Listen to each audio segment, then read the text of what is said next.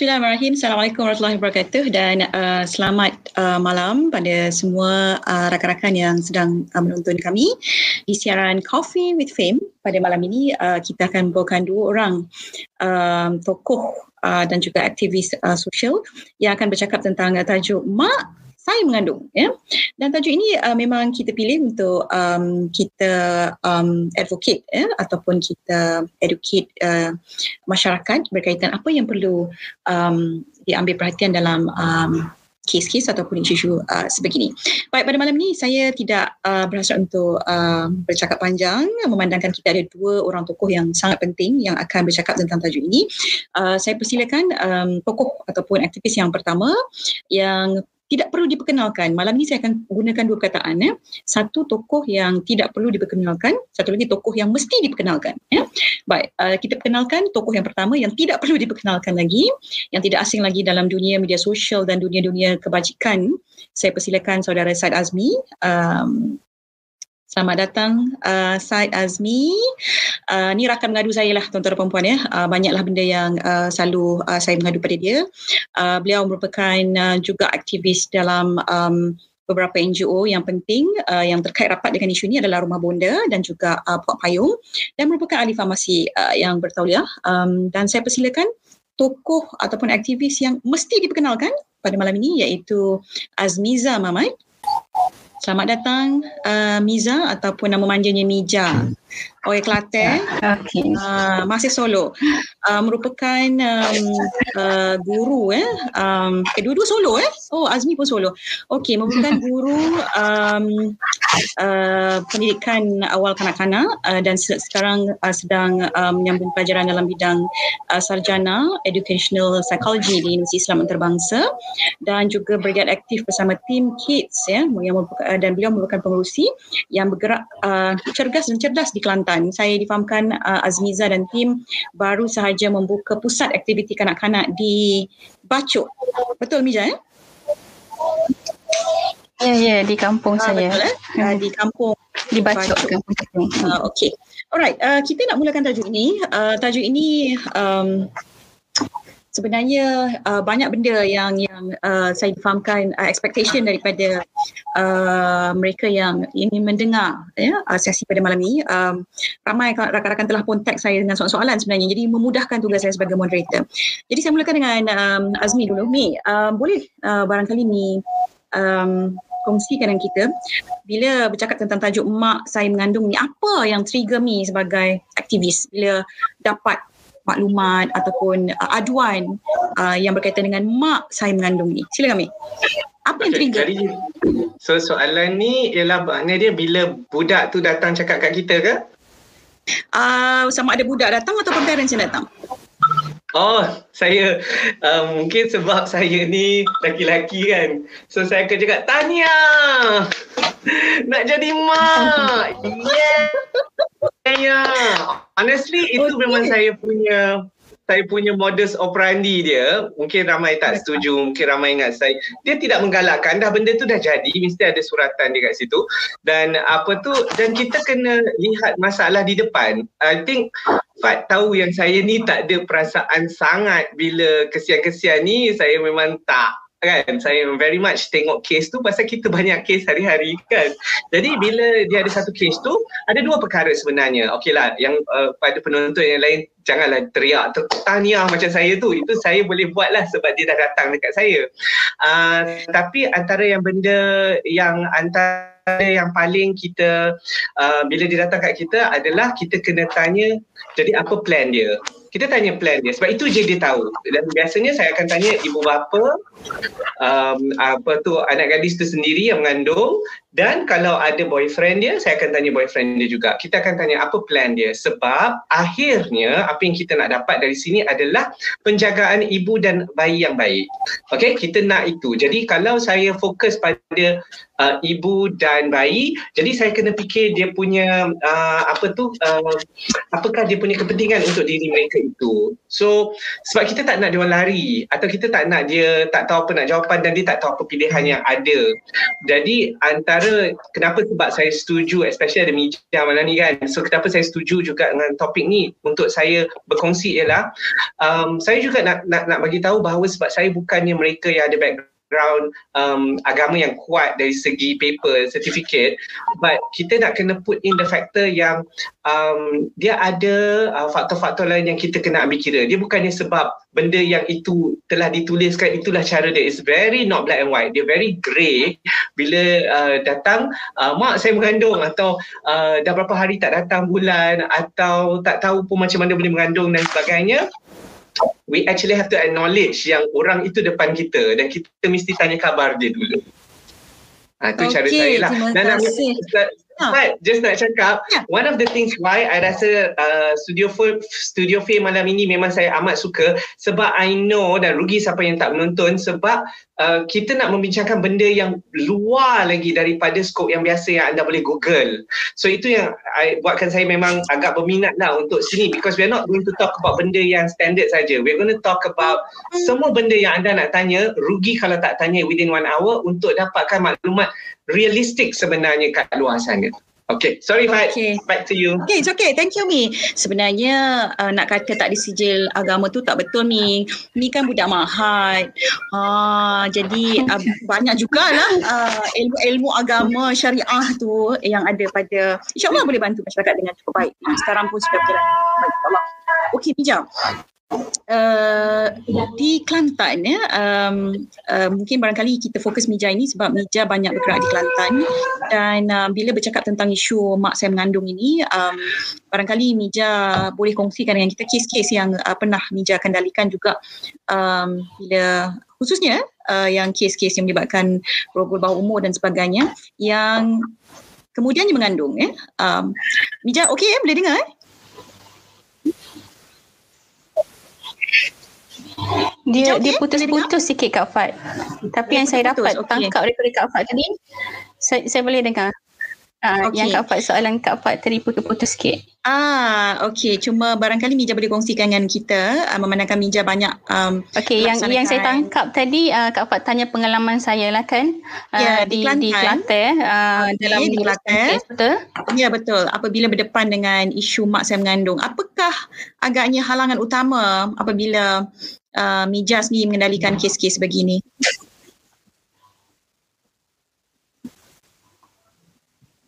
Uh, Jauh Kelantan okay. punya. Uh, kalau kalau kes yang rogol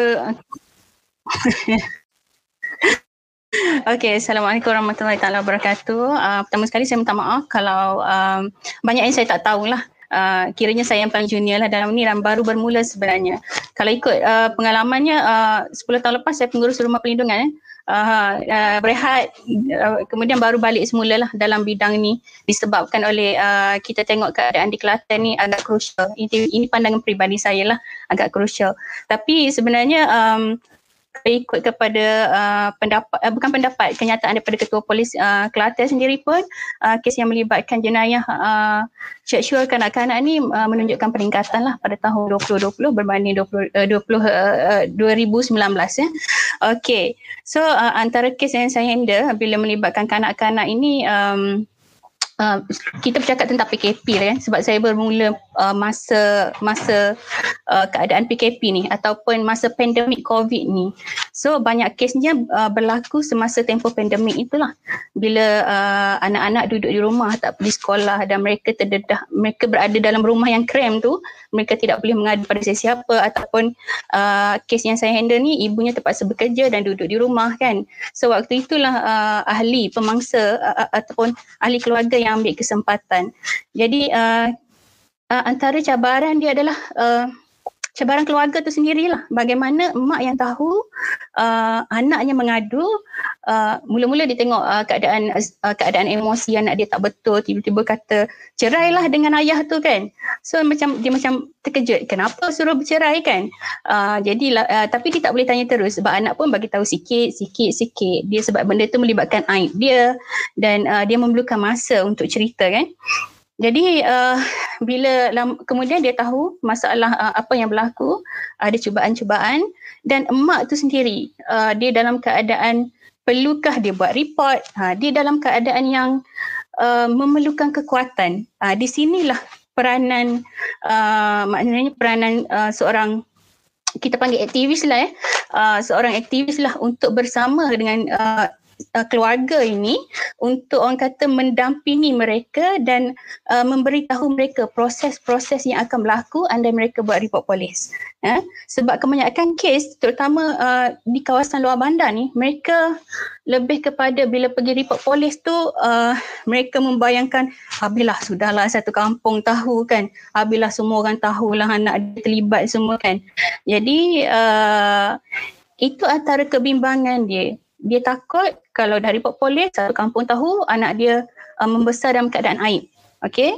Uh, dan satu lagi, satu lagi ini saya rasa uh, beberapa kes yang saya saya saya jumpa pun um, uh, bila kita buat sesi uh, diskusi tu kan, uh, mula-mula mereka tanya saya uh, anak saya ni uh, kena berdiri dekat mahkamah ke? Dalam mahkamah ke? Dia tanya gitu. So maksudnya mereka ni uh, bila melihat sesi mahkamah dalam drama tu kan, kan dal- dalam drama tu uh, selalunya uh, sesi soal jawab perbicaraan dalam mahkamah tu kan uh, dalam drama dalam kandang kan, dalam kandang tertuduh, kandang saksi kan. So mereka melihat uh, benda-benda begini dalam drama. So itu yang mereka set dalam kepala kalau pergi ke polis, jadi kes masuk mahkamah, ramai yang tahu. Wah, maksudnya anak-anak ber, uh, harus berdepan dengan keadaan emosi yang tak okey, dalam keadaan takut, berdiri dalam kandang saksi.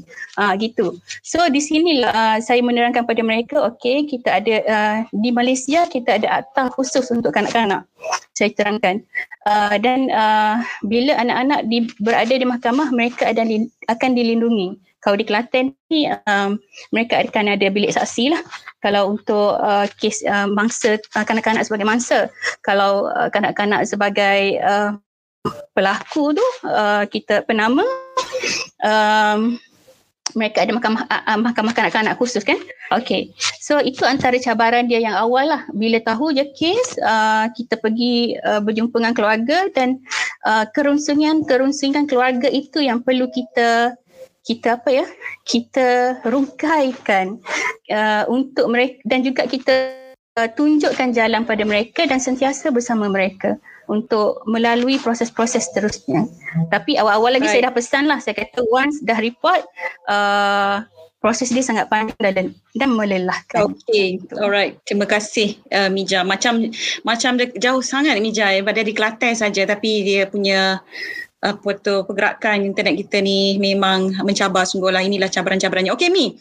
Uh, Mija ada sebut tentang aib ya. Uh, aib um, dan juga stigma ni aib da, dalam dan stigma dalam masyarakat ni memang besar lah eh dan ini antara cabaran uh, sebagai seorang um, muslim barangkali juga yang bercakap sebenarnya semua pun semua semua bangsa um, melalui proses aib ini ya.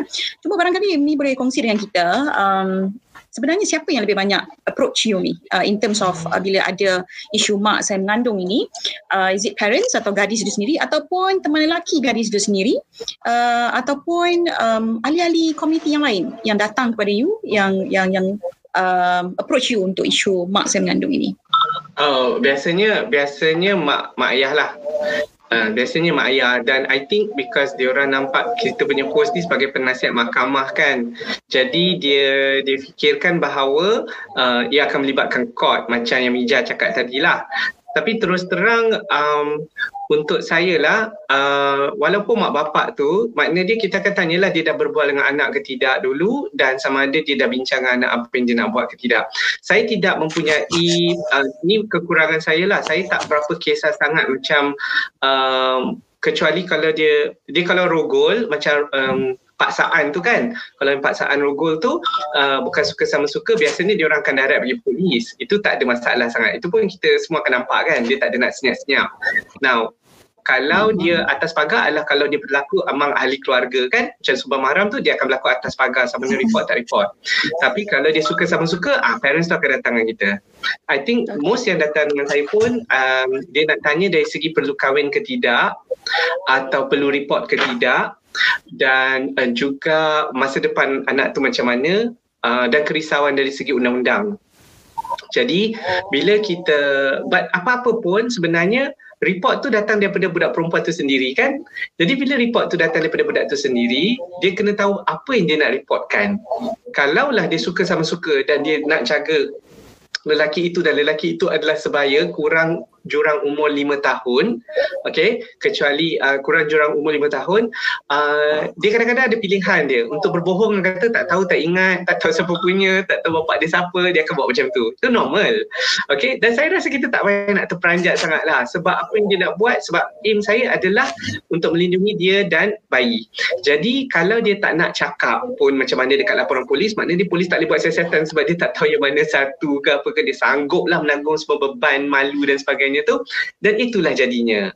Jadi um, untuk saya bila kita cakap bab ni uh, pasal parents yang datang ke anak tu datang ke saya memang nak tahu dulu nak buat report ke tak uh, nak buat report ke tidak. Report memang kena buat lah kalau bawah 16 dan banyak orang tak faham yang bawah 16 ni. Dia tak faham maknanya dia waktu bersalin tu 16 ke belum 16 ke dia waktu bersama tu tolak 8 okay. bulan ke. Ni, macam mana kita nak terangkan macam mana kita nak terangkan hmm. uh, report tu penting ni apa yang menyebabkan? Sebab uh, kebanyakan um, uh, kita lihat uh, garis-garis ini ramai juga yang tak buat report sebenarnya ataupun buat report lambat.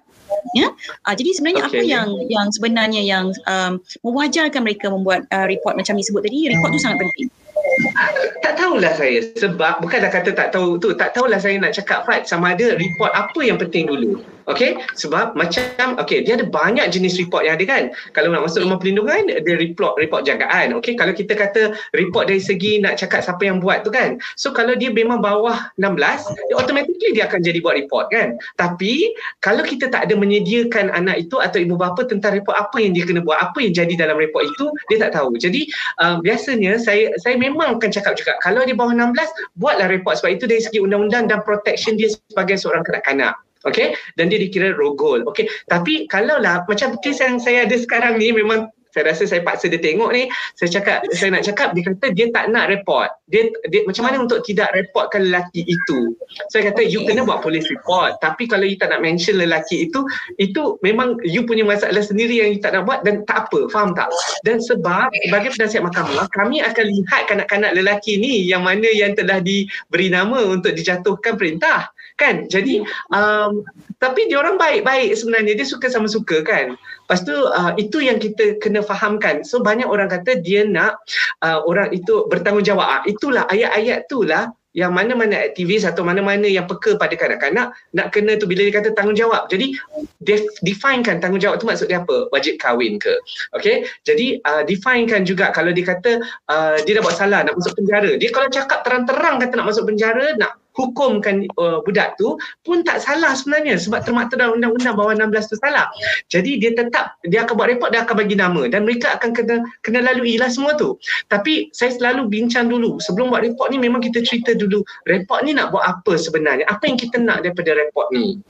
Ah jadi uh, itu yang pentingnya buat report lah sebab dia akan menentukan keadilan bagi pihak dua-dua. Tapi saya nak cakap sini ya, jangan percaya pada janji mulut macam Oh tak payahlah buat report. Saya akan menjaga dan membiayai yes. semua. Uh, Itu, itu antara janji-janji biasa. Okay alright. Tak pernah berlaku eh? Alright kita akan kembali kepada um, Ustaz Azmi selepas ini. Uh, Mija uh, Ini biasa alasan biasalah yang kita kita, kita dapat um, dalam bila mak saya mengandung ini iaitu jawapan paling mudah kahwin. Ya uh, kahwin ya. Uh, selain pada menutup aib untuk menyelamatkan hmm. semua pihak dan juga untuk uh, masa depan uh, anak dalam kandungan ya. Uh, jadi mungkin barangkali Mija boleh berkongsi dengan kita pandangan Mija tentang isu uh, mak saya mengandung dan juga anjuran perkahwinan ini apabila dalam konteks mak saya mengandung. Internet saya yang tak okey. Tak okey? Dapat tak soalannya? Internet saya yang tak okey Mija dengar tak Kak Fat punya soalan?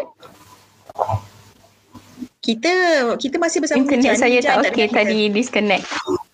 Okey. Ya. Yeah. okey. Alright. Sekarang dengar. Sekarang dengar. Okey, dengar. Okey, soalannya Mija. Okey, soalan soalan Kak Fat tadi apa? Soalannya ialah apa pandangan Mija bila dalam konteks mak saya mengandung ini dan uh, anjuran perkahwinan ya, uh, di, diarahkan ataupun diminta berkahwin bila mak saya mengandung ini. Apa pandangan Mija? Okay. dia kalau um, dia tentang uh, persediaan. Okay, ginilah, gini ya. Okay. Untuk kes yang uh, melibatkan mengandung uh, uh, kanak-kanak lah ya, kita fokus pada kanak-kanak. Uh, ada satu kes uh, bila uh, Kak Fat kata um, mak saya mengandung. Sebenarnya saya melihat benda tu uh, sebagai seorang budak yang uh, dia dia well known lah. Dia dia tahu bukan well known dia tahu uh, uh, tentang diri dia. Maksudnya budak tu memang uh, tahu akses maklumat dia semua. Dia tahu cari sendiri maklumat tu lah kan? So um, kalau anjuran tetap berkahwin memang totally memang saya tak setuju lah. Satu disebabkan oleh uh, uh, kalau uh, berkahwin untuk menutup aib itu uh, uh, itu saya rasa um, uh, perlu didiskusikan lagi lah sesama keluarga kan. Tapi macam uh, Tuan Said kata tadi, mungkin ada setengah, sesetengah bagi sesetengah keluarga itu adalah solusi yang terbaik. Jadi dia kita tidak boleh pukul rata uh, solusi yang sama untuk semua kes. Jadi kita harus melihat kepada satu-satu kes kan. Okey, uh, untuk kes yang saya uh, uruskan hari itu memang uh, ini kes kes rogol eh. Ini kes rogol. Uh, maksudnya tak adalah kata mak saya mengandung tapi ini mak sendiri yang tangkap dia mengandung sebab dia tak tahu dia mengandung. Okey. Sebab dia sendiri pun tak tahu uh, itu adalah uh, kes uh, orang tu buat pada dia dia uh, itu adalah kategori rogol ke tak. Ha, dia tak tahu apa yang berlaku pada dia. Ha ni di kampung ni situasi di kampung ni. Okey. Jadi um, bila uh, keluarga uh, yang uh, bersalah itu uh, yang pelaku itu uh, menawarkan solusi okey tutup tutup kes uh, kita kahwinkan. Jadi benda tu bila kami diskusikan balik uh, saya tanya saya selalunya saya akan tanya balik kepada mangsa tu lah pada anak tu nak kahwin ke tak? Saya tanya dia. Nak kahwin ke? Setuju ke dengan cadangan ni? Sebab yang penting dalam kes-kes begini adalah apa pandangan anak tu sendiri apa yang anak tu mahu kan Kemudian barulah uh, uh, kita akan tanya juga keluarga apa yang keluarga mahu. Jadi uh, bila saya tanya anak, uh, uh, dia terus menangis. So maksudnya uh, kita tidak boleh memaksa dia berkahwin bila bila berada dalam kes begini kan. Uh, tambah-tambah bila dia melibatkan rogol dan uh, dia sendiri pun tak tahu dia mengandung. So uh, untuk uh, soalan yang uh, setuju ke tak kahwin untuk kes uh, mengandung ni uh, memang kita harus melihat satu demi satu lah uh, setiap kes itu bagaimana dan kita harus tanya pendapat uh, anak tu sendiri juga macam mana. Baik, terima kasih Bija. Mi, ada satu soalan yang kita nak reverse sikit ni. Kalau uh, kalau kalau tajuk uh, kita adalah mak saya mengandung, kita nak reverse sikit apa yang um, perlu uh, barangkali uh, kita lihat kalau mak saya mengandungkan anak orang. Oh, okay. Itu yang paling. Uh, this is for the boys. this is for the boys. So, apa sebelum kita pergi pada soalan-soalan, ramai banyak sungguh soalan dan penonton bersama kita pun uh, yang uh, yang online bersama kita ni uh, lebih kurang 200 lebih ni ya. Uh, jadi barangkali uh, soalan ini uh, bila kita reverse sikit uh, sangat penting.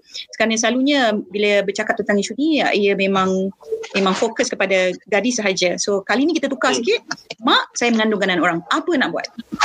Okay, hmm. jadi bila uh, first kali kita kena uh, untuk lelaki-lelaki ni kan, first dia nak kena tahu umur tu, umur perempuan tu. Okay, itu memang standard sebab uh, apa tu, da, itu nombor satu, tanya umur. Dan bila tanya umur tak boleh tahu berapa umur dia tu. Oh 16 kot, bukan 16 kot, tak boleh. Dia kalau betul-betul, saya, saya akan selalu tanya birthday dia lagi. Jadi kalau dia dah dapat tahu bagi tahu birthday tu, makna dia, dia adalah rapatnya tu adalah kat situ. Sebab at least birthday budak perempuan tu pun dia kenal. Okay, number one. Number two, um, apa tu, jadi um, apa um, apa masalahnya? Ah, saya memang terus macam tu je. Okay, so, okay, apa, apa problem dia? Dia kata dia dah mengandungkan anak orang. Okay, betul ke awak punya ke? Lepas tu, dia akan mengaku lah, dia kata ya, dia punya. Jadi, dia tak tahu apa nak buat sekarang. Okay, jadi kita uh, kita akan cakap lah dari segi undang-undang tu, kita kena sebut lah bawah 16 atau 16 apa jadi. Uh, kemudian macam mana dapat tahu semua-semua tu. Dan sama ada mak bapak lelaki tu dah tahu ke belum. Okay, jadi kalau mak bapak lelaki tu belum tahu, yang tu nak kena buat dulu. Okay, jadi um, itu dia tak boleh, dia tak boleh panggil kawan-kawan, panggil tu semua, tu tak boleh jalan. Sebab in the end, dia orang semua belah. Okay, yang akan bersama dengan kanak-kanak lelaki ni, dengan perempuan ni hanyalah mak bapak dia orang atau abang kakak dia orang. Okay, jadi kita akan minta dia kata macam kita akan minta dulu dia dia untuk panggil uh, mak bapak dia untuk dia bagi tahu. Dan yang tu kita kena monitor betul-betul. Kalau benda tu orang tu jauh, lagilah saya kena tengok dulu kat mana dia hari ni macam mana besok macam mana. Sebab mereka masih kanak-kanak kebanyakan yang lelaki ni. So kalau dia kanak-kanak, dia mungkin juga buat benda-benda lain yang di luar kawal yang kita tak mau. Okay, so uh, agak biasa jugalah tahun lepas Pat. Kalau laki-laki yang buat tu yang yang telefon tu tahun lepas tu agak ramai lah yang laki-laki tu. Yang saya rasa ada kejayaan dari segi advokasi lah untuk menunjukkan uh, anda tu bertanggungjawab ke apalah. Hmm. Jadi maknanya ada sebenarnya lelaki-lelaki yang cuba untuk mendapatkan uh, maklumat dan bantuan apabila uh, termengandungkan anak orang. Betul ni ya? Ya betul. Sebenarnya dia orang dia orang risau macam I think dia orang risau pasal jail lah itu untuk diri dia. Tapi kalau betul-betul sayang tu betul-betul sayang tu dia orang akan lebih nak tanya pasal mana nak pergi apa nak buat you know macam uh, ada tak, ada tak yang macam uh, ada tak yang barangkali um, terfikir dan uh, concern tentang nasab anak ni? Sebab biasanya bila kita bercakap tentang termengandungkan anak orang ataupun mak saya mengandung ini, yang terkesan dalam masyarakat adalah soal nasab anak ini. Ada tak yang merasakan uh, kepentingan untuk bersama dengan pasangan itu kerana anak ini? Tak, uh, okay. Jadi word nasab tu memang tak pernah lah dia orang sebut. Okay, agaknya dia, dia tak tahu apa makna dia tu. Dia tak fikir pun semua tu lagi. Tapi um, saya selalu dapati yang macam umur 17 kan. 17 ni nak naik 18 ni. Dia ada acah-acah macam dia rasa dia nak kerja, nak kahwin. Dia ada lah. Dan point tu saya tak kira. Saya tak tak layan sangat sebenarnya. Tapi dia berbual tu sekadar untuk dia bertenang. Faham tak? Sebab kita nak kena dia bertenang dulu baru kita boleh faham apa tindak selanjutnya. Ah macam itulah. Jadi dan kita pun nak kena selamatkan yang lelaki ni daripada kena pukul ke apa dengan Aha. belah keluarga perempuan. Okay. Ah, sebab ah itu penting. Ah, itu yang saya selalu minta tolong sangat yang tu yang paling penting. Yang itu macam dah mengaku ni pun dah kira cukup bagus kan. Dia cuba nak tahu nak mana. Tapi mereka cubalah kalau nak kata bertanggungjawab tu dia cubalah nak bawa pergi rumah-rumah ke apa ke macam tu. Ah itu dia dia cubalah.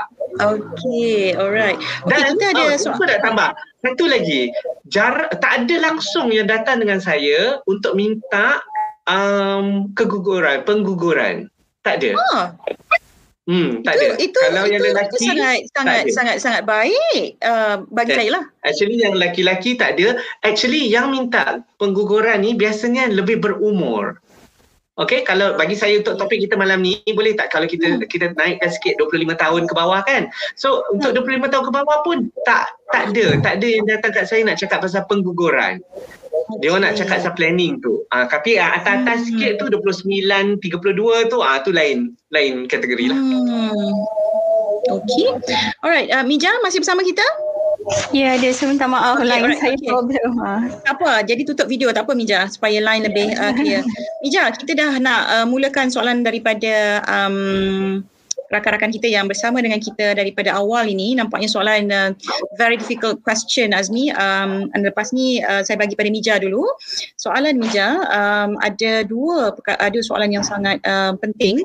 Um, bertanyakan tentang risiko um, kelahiran ya uh, wanita yang lahirkan anak di bawah umur ini dan um, dua kali ganda lah disebut sini sebagai berdepan dengan uh, risiko maut dan juga uh, isu-isu kesihatan yang lain. Jadi soalan um, saudara ataupun saudari kita ni kepada Azmiza, apakah jalan terbaik untuk aktivis di lapangan untuk monitor ataupun uh, monitor identified cases dan juga jalan terbaik untuk yakinkan mangsa perempuan pemandiri ini uh, untuk uh, bersalin di hospital? Hijab? Okey, okey, okey. Uh, untuk kelahiran dia tidak okey untuk soalan itu untuk meyakinkan mangsa bersalin di hospital. Uh, saya rasa saya tahu siapa yang tanya soalan ni, soalan yang sama dia bagi pada saya juga. Tapi saya tanya dia semula, uh, kenapa bermasalah untuk bersalin di hospital? Kerana kalau dia melibatkan kes um, uh, sudah berkahwin, itu sepatutnya tiada masalah lah. Uh, selalunya yang uh, bermasalah untuk pergi ke hospital bukan disebabkan oleh dia takut uh, untuk apa disebabkan keadaan fizikal dia dan dia takut untuk uh, uh, sorry uh, dia takut disebabkan dia mahu menyembunyikan kehamilan dia. Okey. Jadi kalau once kita dah tahu, tapi kebanyakan kes yang takut ni memang kita tak tahu pun sebab dia memang nak sembunyikan kelahiran tu kan. Jadi um, uh, once kita dah tahu mereka uh, uh, uh, mengandung dan perlu melahir, melahirkan kanak-kanak ni dalam keadaan sembunyi tu memang kita harus uh, meyakinkan dia untuk uh, membuat kelahiran uh, di, di, di hospital lah di hospital.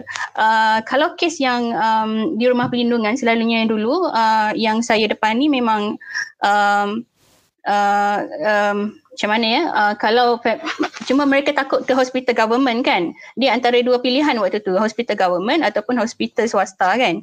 Cuma hospital swasta ni dia lebih mahal lah kan? Sebab tapi yang penting kita nak selamatkan uh, anak-anak tu um, yang mengandung itu masih lagi kanak-kanak uh, melahirkan dalam keadaan yang selamat. Jadi dia optionnya itulah duanya yang kita harus beri, beri pada mereka. Uh, swasta yeah. ataupun kerajaan. Nak tak nak memang boleh saya tambah tak boleh tambah ya, sekejap, sekejap, sekejap, sebelum sebelum tambah Mi. Uh, saya uh, nak kongsikan dengan uh, para penonton sekalian. Um, uh, banyak sebenarnya kes yang dirujuk oleh uh, kedua aktivis pada malam ini adalah kes-kes yang uh, real yang mereka sedang sama ada macam Syed Azim seperti ini sedang di hadapan dia dan Azmiza melalui pengalaman-pengalaman dan juga soalan-soalan ini nampaknya uh, aktivis boleh terus kenal pasti ya. Ini menunjukkan bahawa inilah di tahap profesionalism dan juga attachment mereka dengan masyarakat. Okey Mi sambung. Sebelum kita bagi soalan daripada uh, awam untuk Azmi. Okay, jadi um, uh, okay, kenapa orang takut nak pergi ke hospital? So saya faham kalau uh, apa tu Sidik tanya soalan tu, dia nak tanya kenapa, macam mana kita nak promote orang nak pergi bersalin dekat hospital kerajaan kan? Okay, apa yang diorang takut? First, diorang takut kena bagi tahu ibu bapa atau waris. Second, diorang hmm. takut majlis agama datang serang. Third, diorang takut JKM hmm. ambil baby tu. Okay, uh, hmm. jadi uh, ini semua adalah mitos-mitos lah sebenarnya. So, yang paling diorang takut adalah mak bapa uh, kena bagi bagi tahu mak bapak. Sebab kalau swasta tu tak okey? Tapi saya nak cakap kat sini lah. Bila saya lah kan bila dia orang nak kata tak nak juga tak nak juga. So saya buat macam ni. Kalau kau mati tekankan kat situ mak bapak kau tak tahu kau akan menyesal. Kepada kawan-kawan yang bawa nak pergilah doktor dekat celah-celah beda mana entah dekat lorong-lorong mana yeah. kalau yeah. dia bersalin meninggal. Kau nak bertanggungjawab tak? Ah, sebab risiko tu ada bersalin ada risiko dia. Jadi kita push kat situ. Kalau uh, Sidik tadi tanya macam mana kan nak advocate supaya kita bersalin ke hospital kerajaan kan.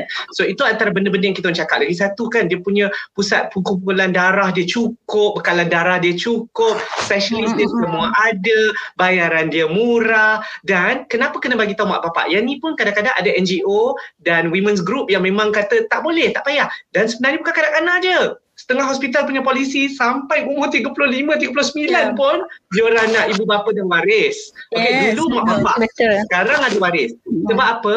Bila an, bila dia dah bersalin dan dia nak pulang, doktor nak pastikan dia ada rumah nak pulang, ada tempat nak jaga pantang, ada cepat nak jaga baby. Tu pasal kita kena push untuk pergi hospital kerajaan sebab mereka dah buat semua ni tersusun untuk uh, kesihatan ibu dan bayi. Jadi tolong push ke sana juga. Kalau swasta dia kata bayar mahal dan sebagainya, dia dah tak datang dah kat kita. Dia dah pergi dah terus dah buat macam semua tu. Tapi kenapa advocate, especially laki-laki kena push pasal bersalin kat hospital kerajaan ni disebabkan semua yang baru saya sebutkan tadi. Okay? Okay, alright. Terima kasih Azmi. Itu uh, Terima kasih. yang yang yang sangat penting ya uh, dan bahasa itu sangat penting ya. Jadi bila dengar uh, saya Azmi sebut bahasa uh, dalam bentuk bahasa-bahasa begitu, uh, itu adalah bahasa yang biasa beliau gunakan uh, bila berdepan dengan setiap kes. Jadi uh, saya juga nak mengucapkan terima kasih kepada salah seorang um, penonton kita yang menyebut bahawa beliau berumur 19 tahun dan this is a good topic. Terima kasih kerana bersama kami. Uh, hi Julie ya. Hi Julie. Okay, terima kasih Julie kerana menonton siaran ini dan ini sangat penting untuk advokasi diri dan bersama rakan-rakan. Okay, we move on. Uh, kita teruskan dengan soalan yang susah ini. Memang soalan susah untuk si Azmi lah. Senang cerita. Uh, kenapa Akta Kanak-Kanak 2001 tidak deterrence untuk isu perkahwinan um, minor ataupun perkahwinan bawah umur dan um, dia juga merujuk kepada uh, soalan yang terkait rapat dengan SDG ya, isu perkahwinan minor di Malaysia seolah-olah di-institutionalize. Wow, campurization oleh government sendiri yang enable uh, sti, uh, apa ni SCR SCR tidak langsung secara tidak langsung perkahwinan bawah umur ni bahasa uh, apa tu uh, pendek-pendek ni minta maaf lah ya. Uh, makcik Fat ni memang susah nak baca. Okey di dalam matlamat SDG okey jadi um, soalan dia apa yang perlu kita buat untuk meyakinkan kerajaan bahawa this is the way forward? Maknanya untuk melawan uh, isu-isu yang berkaitan dengan um, perkahwinan bawah umur dan juga amalan-amalan lain disebutlah FGM dan sebagainya. Tapi kita nak tumpukan dalam kes ini barangkali hari ini fokus kita adalah mungkin terkait rapat dengan perkahwinan bawah umur ini uh, secara tidak langsung ni. Silakan. Dan soalannya agak panjang sikit lah kan um, seolah-olah isu perkahwinan bawah umur ni susah lah nak cari relation dengan bab ni sebab uh, saya antara uh, advocate yang tidak menggalakkan uh, remaja terlanjur untuk memilih perkahwinan sebagai jalan solusi pertama. So okay, bila sepanjang tu. Apa dia? Ah, kita fokus kita fokus yang itu, yang yang you sebut tu. Okey, jadi uh, kenapa saya tak tak pergi ke sana sebab tak ada kita perlukan satu ruang tau untuk educate yang diorang punya potensi tu lebih besar.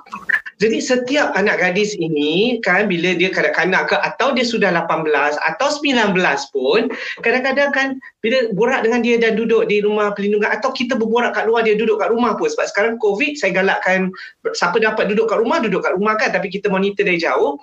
Dia punya potensi dan cita-cita tu ada dan um, saya apa tu dan sebenarnya kalaulah ada banyak masa untuk duduk dan bercakap mengenai achieving your highest potential tu untuk setiap ibu-ibu itu itu yang terbaik dan itu yang memang kita nak tekankan. Tapi dari segi polisi dan SDG yang macam mana orang nak kata kenapa kita tak buat satu undang-undang ni? Sebab yang tu Fadlina boleh jawab sebab perkahwinan bukannya a federal issue. Perkahwinan adalah di bawah syariah. Dan sivil aja yang uh, pergi ke sana. Tapi sivil punya adalah lebih protected.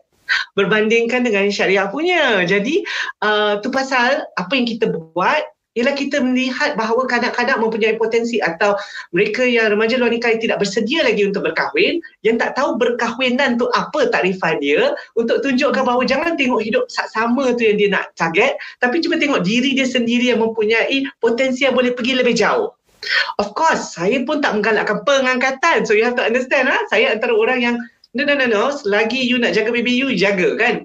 Jadi dia ada dua benda. Highest potential, jadi mak kan. Tapi tak kahwin is because is having a baby is also a great motivation factor. Bila orang tanya saya kan, kenapa tak kahwin lagi ke apa ke macam tu? Okay, saya malas nak jawab sini. Tapi bila orang tanya saya, apakah pendapat saya pasal institusi kekeluargaan dan perkahwinan, is one of the reason why you thrive jadi a better person. It's also one of the reason menjaga sasiah diri menjadi seorang yang lebih beradab dan lebih baik. Jadi model insan yang bagus eh, kebanyakannya saya tengok yang memang mula bercita-cita untuk memulakan uh, perkahwinan dan berkeluarga. So sama juga dengan anak-anak gadis ni. Even the boys. The boys kalau datang kat saya kata nak kahwin ke tak kahwin. So kita tengok mampu ke tak mampu. Faham tak kahwin tu apa. Boleh tak I minta postpone 6 bulan aja. Normally saya minta postpone 6 bulan setahun untuk you actually know what you want. How you see perkahwinan tu apa. Definekan dekat saya perkahwinan macam mana you nak. And modul-modul yang bukan saya guna modul tapi yang saya pinjam untuk kita mulakan perbualan pada highest potential dan juga apa maksud perkahwinan. Unfortunately, I lagi suka the way yang disusun oleh pihak-pihak gereja. Unfortunately, but it's not about that. It's about a way of life yang dia boleh nampak sebab mereka lebih lebih dia lagi mendalam dari segi preparation of material Okay, uh, jadi uh, so kita guna itu untuk ditanya-tanyakan habit merokok, suka balik pukul berapa, mengetih ke, mengopi ke. So benda-benda macam tu yang menyebabkan boleh berubah satu manusia tu. Untuk pengetahuan, orang kata child marriage. Kat Malaysia boleh buat, right? Okay, so kalau Malaysia boleh, doesn't mean semua Malaysia kena pergi child marriage.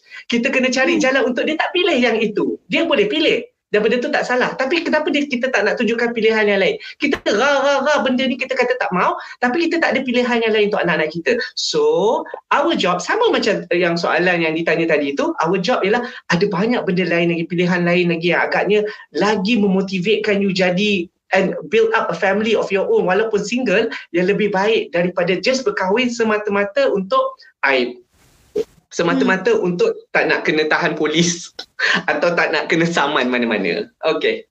Thanks, Fat. Alright, uh, thank you, B. Itu uh, saya akan balik uh, pada Azmi tentang uh, bagaimana berbicara tentang preparation of marriage ini. Uh, ini satu topik yang sangat besar sebenarnya um, kerana perempuan dan tuan-tuan, um, kesan perkahwinan kanak-kanak ini juga memberikan kesan yang cukup besar kepada gender-based violence, um, keganasan berasaskan gender dan memberikan kesan kepada kehidupan mereka dari segi kesihatan mental dan juga keganasan rumah tangga. Mereka terdedah kepada keganasan rumah tangga uh, tiga hingga empat kali ganda tuan-tuan perempuan uh, berbanding uh, wanita biasa. Baik, um, Azmiza, kita ada soalan untuk um, dikongsikan bersama Azmiza uh, dan sementara itu saya alu-alukan Dr. Nazira Sadirun yang bersama kita. Beliau merupakan uh, pengarah uh, um, AADK eh, uh, agensi uh, dadah uh, negeri Selangor uh, Dr. Nazira terima kasih bersama kami uh, Okey Azmiza boleh dengar? Ya sila okay. Sebenarnya malam ni saya banyak belajar kat Pak. Ah, uh, bagus bagus. Kita saling belajar. Hmm. Jadi apa saranan uh, uh, public pun sangat suka malam ni Azmi kalau kita tengok soalan dan um, sokongan pada malam ini um, bagi saya uh, amazing. Baik, apa saranan uh, bagi um, kanak-kanak perempuan yang mengandung Okay, suka sama suka Azmiza tapi mereka masih bawah umur parents tak setuju hmm. untuk berkahwin tapi kedua-duanya masih bawah umur muda dan nak dan ada plan nak serah uh, bayi kepada keluarga angkat tapi anak perempuan sendiri nak berkahwin. Adakah wajar untuk parents beri kebenaran berkahwin dalam situasi begini atau ada saranan lain? Silakan. Saya rasa soalan ni sudah pun dijawab oleh Tuan Azmi tadi ya. Sudah pun dijawab oleh Tuan Azmi tadi yang mengatakan uh, anak perempuan ini ada banyak potensi. Saya sangat bersetuju dengan dengan dengan uh, point uh, Tahu Tuan Miza, Azmi. Tapi yang tu yang tu kalau mak bapak, ini kalau budak perempuan tu ah, tu tu Miza nak jawab juga. Jangan kahwin. Dia insist nak tak bagi ni. Uh, tapi dia insist nak kahwin, dia ada plan dah ni dengan pasangan dia nak bagi keluarga angkat dan sebagainya. Tapi nak kahwin juga. What do you think Mija? Ya, yeah, uh, sama juga tu. Kita harus tanya dia apa yang dia faham dengan uh, erti perkahwinan yang dalam kepala dia tu. Dan kita harus betulkan lah uh, persepsi uh, yang sebenar. Maksudnya erti perkahwinan yang sebenar daripada apa yang dia bayangkan mungkin yang dia bayangkan tu lebih kepada lowi-dowi kan? Tapi hakikatnya uh, perkahwinan yang sebenarnya penuh dengan tanggungjawab dan juga uh, masa depan yang harus disusun satu demi satu kan? Bagi mereka nampaklah plan-plan tu. Uh, dan juga uh, kita harus tanya kemampuan mereka dan sebagainya kan? Uh, planning dari segi keuangan. Kita tahu banyak kes-kes uh, perkahwinan uh, yang bercerainya disebabkan oleh faktor ekonomi juga kan? Jadi kita takut um, bukan kita takut kita bimbang uh, mereka sebut mahu kahwin tapi mereka tiada plan uh, dalam dalam urusan ekonomi itu jadi benda-benda ni yang perlu kita bentangkan pada mereka sesudah kita bentangkan semua planning-planning ataupun uh, benda yang mereka harus consider dan kita tanya mereka semula mereka masih mahu berkahwin ataupun bagaimana uh, itu setakat ni Okay. tak pernah saya jadi kaunselor perkahwinan ni. Tambah, dah tambah, dah tambah. Ya, sila, Apa sila. tu? Um, okay, so basically biasanya uh, memang yang yang betul-betul serius nak kahwin ni bukannya sikit eh. Memang ramai tau yang kadang-kadang memang push dia kata dia dah ready nak kahwin dan dia memang nak kahwin. Okay. Uh, so dia ada idea lah kahwin tu apa. Okay. So basically yang saya guna, um, taktik yang saya guna ialah kita minta dia, kita kata okay boleh tapi dia tengah mengandung depan kita kan. So kita kata apa kata kita kahwin lepas bersalin. Makna dia dalam tempoh hari ini anda mengandung sehingga tempoh habis pantang, waktu itu adalah preparation nak tahu keserasian. Ha, jadi kita nak tengok dari segi dia kata sebab apa nak kahwin? Dia kata nak lelaki tu bertanggungjawab. Tanya lelaki tu nak bertanggungjawab tak? Nak. Dua-dua nak. So kita kata okay definekan tanggungjawab tu apa? Sepanjang mengandung Maknanya dia sepanjang mengandung tu dia kena datang melawat ke, dia akan beli semua benda yang dia mengidam ke, dia akan bawa pergi hospital ke, tunggu ke apa. Biar, biar budak lelaki tu ikut sekali. So kita orang memang galakkan kalau budak lelaki tu nak pergi ikut pergi klinik kesihatan, ha, tunggu kau 4 jam kat situ, sebulan sekali ke, 3 minggu sekali ke. Biasanya kalau dia tak tegar sangat, lepas 3 minggu, lepas 2 bulan dia cabut dia tak ada lagi dah sebab dia kena minta cuti dan sebagainya tau. Tapi kita cakap tu tanggungjawab. Kan? Tu tanggungjawab. Jadi Uh, jadi kita kena ajar dia apa itu tanggungjawab. Sebab pada waktu kanak-kanak tu nak saya tak nak kita takut sangat dia lari. Dia lari. Maknanya dia, dia tak nak dengar cakap kita dia buat sesuka hati. So tu tak nak. So kita nak no no no no. Nak kahwin? Bagus. Jom kita plan kahwin tapi target kahwin dia lepas pandang. Tapi sekarang kena prepare untuk kahwin itu. Jadi tak bolehlah nak kata macam oh mak yang temankan pergi klinik. Ah ini ni ni. Mana laki kau? Mana laki kau? Ah so kita push macam tu. So in the end most of that bukan je kita nak push kata jangan kahwin tapi in the end kita akan tahu yang dia dia nampak sendiri pilihan dia lepas tu. Ah uh, I think by now tapi ni dalam realiti masyarakat ya uh, barangkali itu kita itu yang kita nampak sebagai aktivis ni. Tapi dalam konteks komuniti masyarakat yang sangat mementingkan soal-soal aib ini uh, dan juga persiapan um, uh, keagamaan ya uh, sebagai seorang isteri dan suami isteri ini melihat bahawa penangguhan perkahwinan ini uh, adalah suatu perkara yang dahsyat lah ya yang yang tidak Tapi boleh Pat, soalan soalan asalnya bila budak tu yang nak kahwin Jangan balik pada soalan asal. Jangan balik pada Okey. soalan asal. Kita nak lihat Ah, okey. realiti pada hari ini yang Ah, maknanya betul, betul. bila ada sokongan perkahwinan itu, ia mesti dipercepatkan. Bukan seperti yang Okey. ni sebut tadi, bagi tempoh Itu masa kalau dan budak-budak kalau parents tak nak. Kalau parents tak nak kahwin tapi budak nak kahwin. So itu yang kita buat. Okay, kalau parent tak nak tapi budak nak sebab kita tak mau dia gaduh dah. Dia dah memang gaduh dah mak bapak dengan anak tu. So kenapa kita nak tu lagi kan ikut pilih mak bapak. Tapi realiti dia bila kita kata pasal uh, pilih kahwin juga, mak bapak yang nak push nak kahwin tu apa tu bagi bagi saya lah waktu uh, first of all dia orang takkan dapat masuk saya punya rumah perlindungan. Itu memang first kali apa ni syarat terus macam kalau macam tu tak boleh datang sini kena jaga sendiri. Sebab saya hanya jaga saya, saya tak nak tiba-tiba semua budak-budak tengok dia orang ni kena kahwin yang lain semua sedih-sedih tak siapa nak kahwin dengan budak-budak perempuan yang kat rumah saya tu semua dah nangis-nangis tak mau. So kalau you nak kahwin you kahwin sekarang. You keluar and you kahwin sekarang. Pergi bawa mak bapak tu pergi kahwin dan sebagainya macam tu. But kita akan monitor for the first uh, few months. Okay tapi pada masa yang sama sorry Fat bila parents datang nak bawa anak dia nak bawa balik nak kahwin tu memang I spend more time dengan parents dia tu. And most of the time bukan mak bapak yang nak kahwinkan. Is the pakcik, makcik, tok, nenek keliling kampung tu yang pressure dia orang suruh kahwin. Bukannya tu. Jadi tu pasal untuk yang ada rumah perlindungan kami untung sebab kita boleh tarik dia kata macam kalau malu sangat tak apalah kita jaga dulu. Okay jadi lepas tu bila dah reda semua baru kita kita plan balik. Another thing is saya tak percaya pada bohong. Saya tak percaya pada cover. Maknanya dia buat balik ah ni ambil anak angkat kat KL kena buang kat longkang. I tak buat semua macam tu. So basically you have to know. Ah message tu mesti sebab restu tu penting.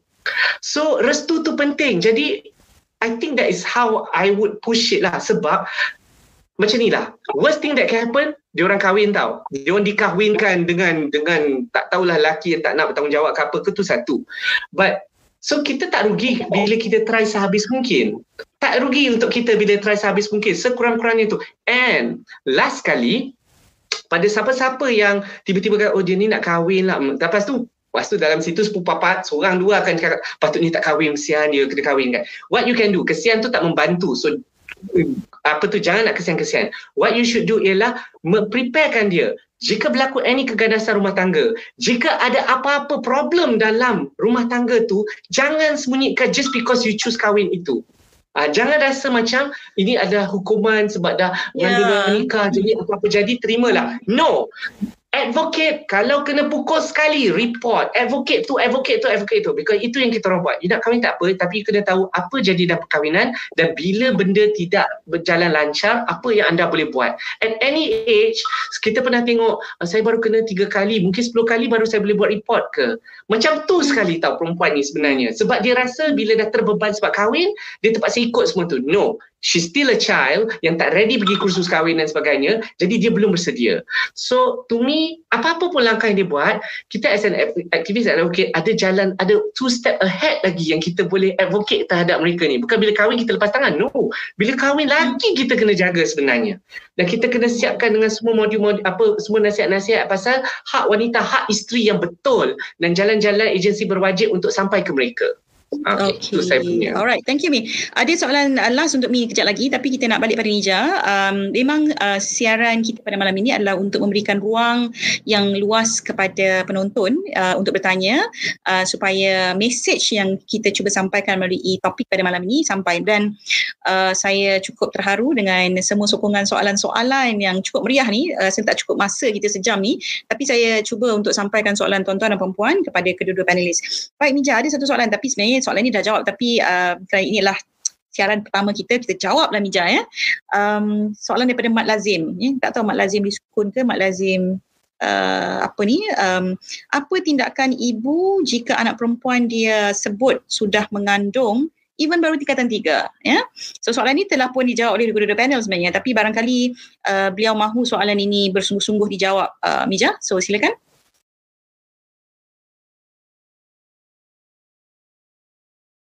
Mija mute Okey, selalunya ibu bila dapat pengakuan daripada anak tu mesti terkejut kan.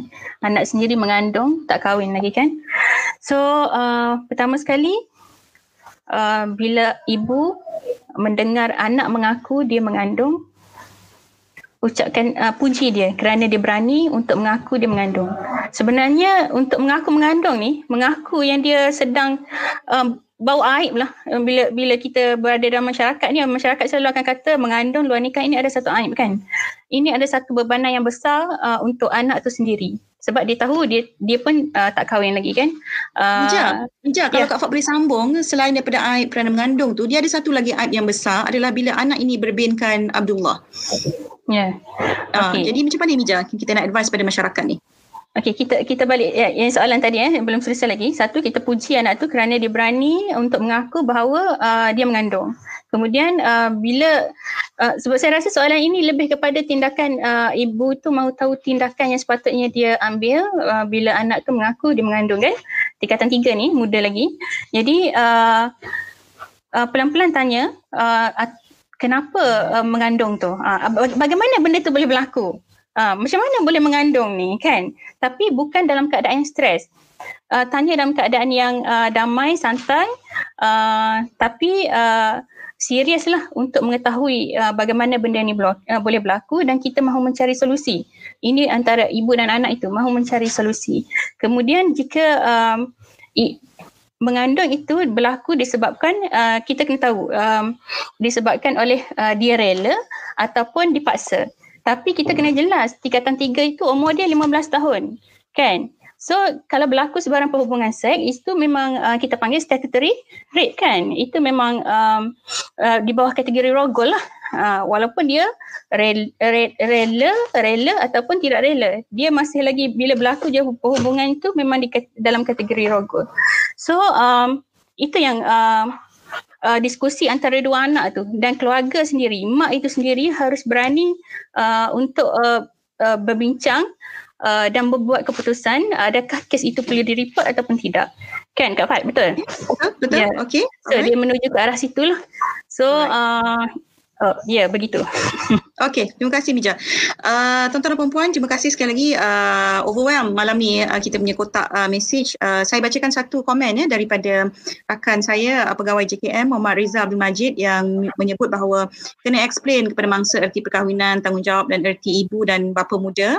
Keluarga terutama lelaki memang nak kahwinkan anak mereka sama ada untuk tutup kes atau nak ambil tanggungjawab tapi sebenarnya itu semua keputusan keluarga. Kita nak elakkan kes janda muda yang terpaksa besarkan anak sendirian bukan sedikit kes uh, begini dan yang lain-lain setuju untuk um, di uh, advocate, advocate lah ya isu-isu ni. Uh, soalan uh, yang penting tadi daripada Ahmad Siddiq ini, uh, Mi, uh, berkaitan dengan pengangkatan ya. Uh, dia kata uh, pengangkatan ataupun surrogacy adalah least favourite. Uh, boleh share satu kes untuk kami belajar dan faham kenapa side least favour. Ini dah macam kata-kata ulama ni Cik Azmi ya. Kenapa Cik Azmi tidak bersetuju khilaf pandangan ini? Kan. Uh, jadi tak, tak, saya kena, yang tu yang tu memang untuk saya punya personal lah sebenarnya kan. Of course lah pengangkatan bukan benda yang salah kan. Dia ada banyak kebaikan dia kan. Tapi why I I push macam tu so bila girls datang bila orang-orang kita orang Melayu ni datang cakap macam ni kan. I I want them to know apa dia sebelum dia datang jumpa saya tau Esai Azmi so bila dia tahu datang jumpa saya ni memang tak jangan cakap pasal pengangkatan. Jangan cakap pasal pengangkatan. Sebab I, I, sebab dia tak tahu pun sebenarnya mana satu. Tak ada siapa yang study pengangkatan daripada universiti sebab besar cita-cita dia nak buat jadi anak angkat. Tak ada. Jadi why um, pengangkatan tu? Because too many cases yang nak minta balik. When are too young dia dia dia bagi bayi tu untuk buat pengangkatan Lepas tu nanti nak minta balik. So saya fed up lah kalau macam tu kita nak tempat baik. So so benda macam tu akan menimbulkan lagi banyak. You know and then untuk mereka yang mencari ibu bapa angkat ni kan agensi-agensi ke atau kawan-kawan tu kan pun kita tak nak pening kepala. Aku dah cari tempat selamat tu bayi ni tiba-tiba dia nak minta balik pula. That was a personal reason why I tak galakkan. Tetapi untuk kes-kes kami yang mengandung macam 13, 12, 10, 9 memang automatically lah uh, buat pengangkatan. Nah, yang tu no doubt about it lah tapi biasanya 14 masih bersekolah ke tidak, uh, 15 masih bersekolah ke tidak tu dia ada 50-50 kat situ. Tapi 16 ke atas tu uh, biasanya dia orang memang dah tak tu, tak nak sekolah dan sebagainya, tu kita buat tu. Tak uh, kita akan um, kita akan tak galakkan pengangkatan. Tapi kalau dia orang sendiri nak uh, macam umur bersekolah dan kata nak belajar lagi, dan kita akan terus tu dan kita tak ada nak tanya apa-apa lebih-lebih lagi about it. Pasal bila dia kata dia nak belajar nak dapat budak perempuan kata nak sambung belajar tu it's a big deal. Itu kejayaan yang dia tahu potensi diri dia. Jadi that is the reason. Dia bukannya ada reason scientific ke sosiologi ke apa ke tak ada. Tapi girls are different tau once dia orang dah pregnant once they are pregnant dengan hormon and everything they are different. Okay? Uh, dia tak ada lagi uh, cinta pada pertama macam dulu-dulu tak ada. They are not like that anymore. They they have this sense of responsibility dan ada yang dan why dia terjerumus balik kalau mengandung kali kedua kali ketiga? Sebab tak ada siapa nak bimbing dia. Dia kata alah alah, alah aku dah jahat macam ni. Orang kata aku jahat baik aku buat lagi baik aku buat lagi That's what happened. Bukannya dia orang saja nak pregnant kali kedua, kali ketiga. No. So salah kita untuk stigmatize atas kesilapan dan bila di kanak-kanak bawah 18, mereka memang akan buat silap macam-macam jenis kesilapan. Cuma kesilapan dia pilih adalah termengandung. Itu kesilapan dia. But we have to bimbing dia orang balik. Kalau tak, dia akan hanyut dan kita yang salah. So that's the okay. reason why tak itulah. Okay. Okay, alright. Uh, saya, uh, uh, kita ada lebih kurang lima minit saja lagi. Terima kasih tuan-tuan perempuan yang terus menerus memasukkan soalan dalam uh, kotak soalan ini uh, yang saya rasa tidak adil lah untuk um, kita um, uh, maknanya untuk pihak kami uh, untuk mengambil perhatian soalan-soalan ini sebab semuanya sangat penting. Tapi kita hanya ada lebih kurang 4 minit saja lagi untuk habis sesi ini dan kita jangan lupa untuk uh, saksikan uh, lagi session ini um, dengan tajuk yang lain um, barangkali uh, pada minggu-minggu yang akan datang. Barangkali untuk uh, minit-minit terakhir ini uh, saya lihat uh, soalan-soalan yang tertumpu kepada uh, Mija dan juga uh, Azmi masih lagi berkisar tentang um, bagaimana untuk um, uh, prevention lah ya uh, abstain uh, daripada berlakunya isu-isu ini. Barangkali Azmi untuk kesimpulan um, kita boleh juruskan kepada balik kepada soalan-soalan yang terkait rapat dengan mendidik anak lelaki untuk tidak mengandungkan anak orang lain sebab ada beberapa soalan yang terkait rapat dengan itu ni. Jadi saya simpulkan pandangan mereka itu untuk jadikan soalan kepada Azmi bagaimana mendidik anak lelaki uh, untuk tidak mengandungkan anak orang lain dan untuk Azmiza barangkali untuk um, empower ya anak-anak gadis uh, bagaimana untuk bagi mengelakkan mereka daripada membuat pilihan yang salah barangkali dan juga uh, mewujudkan shield ya pelindung um, bagi anak gadis ini. Silakan um, barangkali satu minit setengah setiap seorang. Okay, kempen untuk uh, untuk anak-anak lelaki ni memang kita jarang dengar. Okay, so sebenarnya it's something very sexy pun sebenarnya untuk tu. Tapi untuk model untuk tidak sentuh, uh, untuk tidak memulakan ke apa ke, I think model yang nak kena ada kat situ, um, I, I, I amat suka yang yang nampak anak-anak Islamic ustaz sikit sebenarnya because there's a lot of girls yang sebenarnya agak tertarik pada itu. So it's good and sempena sebab dah tengah 30 saat ni, sempena esok Valentine, saya nak sarankan kat sini tolonglah doa sangat tak adalah lagi 8 bulan down the road kita akan dapat banyak anak Valentine ini. Anda ingat semua duduk kat rumah, jangan terus sangka sebab PKP tidak berlaku ya. So sebentar uh, pada pendapat saya PKP inilah paling ramai sekali. Tempat saya waiting list 6 budak nak bersalin. Tak lama lagi tak cukup tempat. Hmm. Jadi um, but the advocate for boys tu uh, eh, yang paling penting tu adalah dia kena faham actually dia kena faham apakah itu hormat wanita tu sayang perempuan dan hormat wanita tu kan adalah topik yang dia orang minat. So bincang, bukan bincang, talk about it. Talk about it how you see a woman tu sebenarnya. Jadi I think yang tu yang dapat uh, buatkan dia orang tertarik sebelum pergi kepada bahagian undang-undang yang lain. Terima kasih semua. Terima kasih. Okey, terima kasih Mi. Hormat wanita. Okey Azmiza, satu minit setengah. Okey Kak Fad, uh, kalau nak sentuh tentang empowerment ni besar sebenarnya tajuk dia eh. Uh, empowerment uh, anak-anak garis kita tapi yang penting uh, uh, bila, kebanyakan anak-anak perempuan kita bila terlibat dengan hubungan uh, cinta ni kan uh, mereka mencari perhatian sebenarnya uh, dan kebanyakan kes yang terlanjur ini bila diminta dibuktikan cinta kalau betul-betul cinta mereka uh, cinta cinta lelaki tu uh, serah diri kan. Jadi kita harus uh, empower anak-anak kita uh, dengan tagline uh, sayang diri sendiri dulu eh uh, sebelum uh, menyayangi orang lain kan. Itu satu. Yang kedua uh, kita harus uh, uh, dalam keluarga tu sendirilah uh, uh, kita kena empower dan juga um, um, kena kena kena uh, mendidik bukan mendidik juga membina uh, ibu terutama ibu eh. Ibu yang dekat dengan anak perempuan ni ibu yang tahu uh, apa hak-hak yang ada pada anak mereka dan bagaimana untuk membina potensi anak perempuan mereka dan bagaimana untuk anak perempuan mereka menyelamatkan diri uh, ataupun um, apa ya uh, mengetahui uh, berdepan dengan cabaran dunia di di luar sana lah uh, cinta yang betul cinta tak betul dan sebagainya begitulah.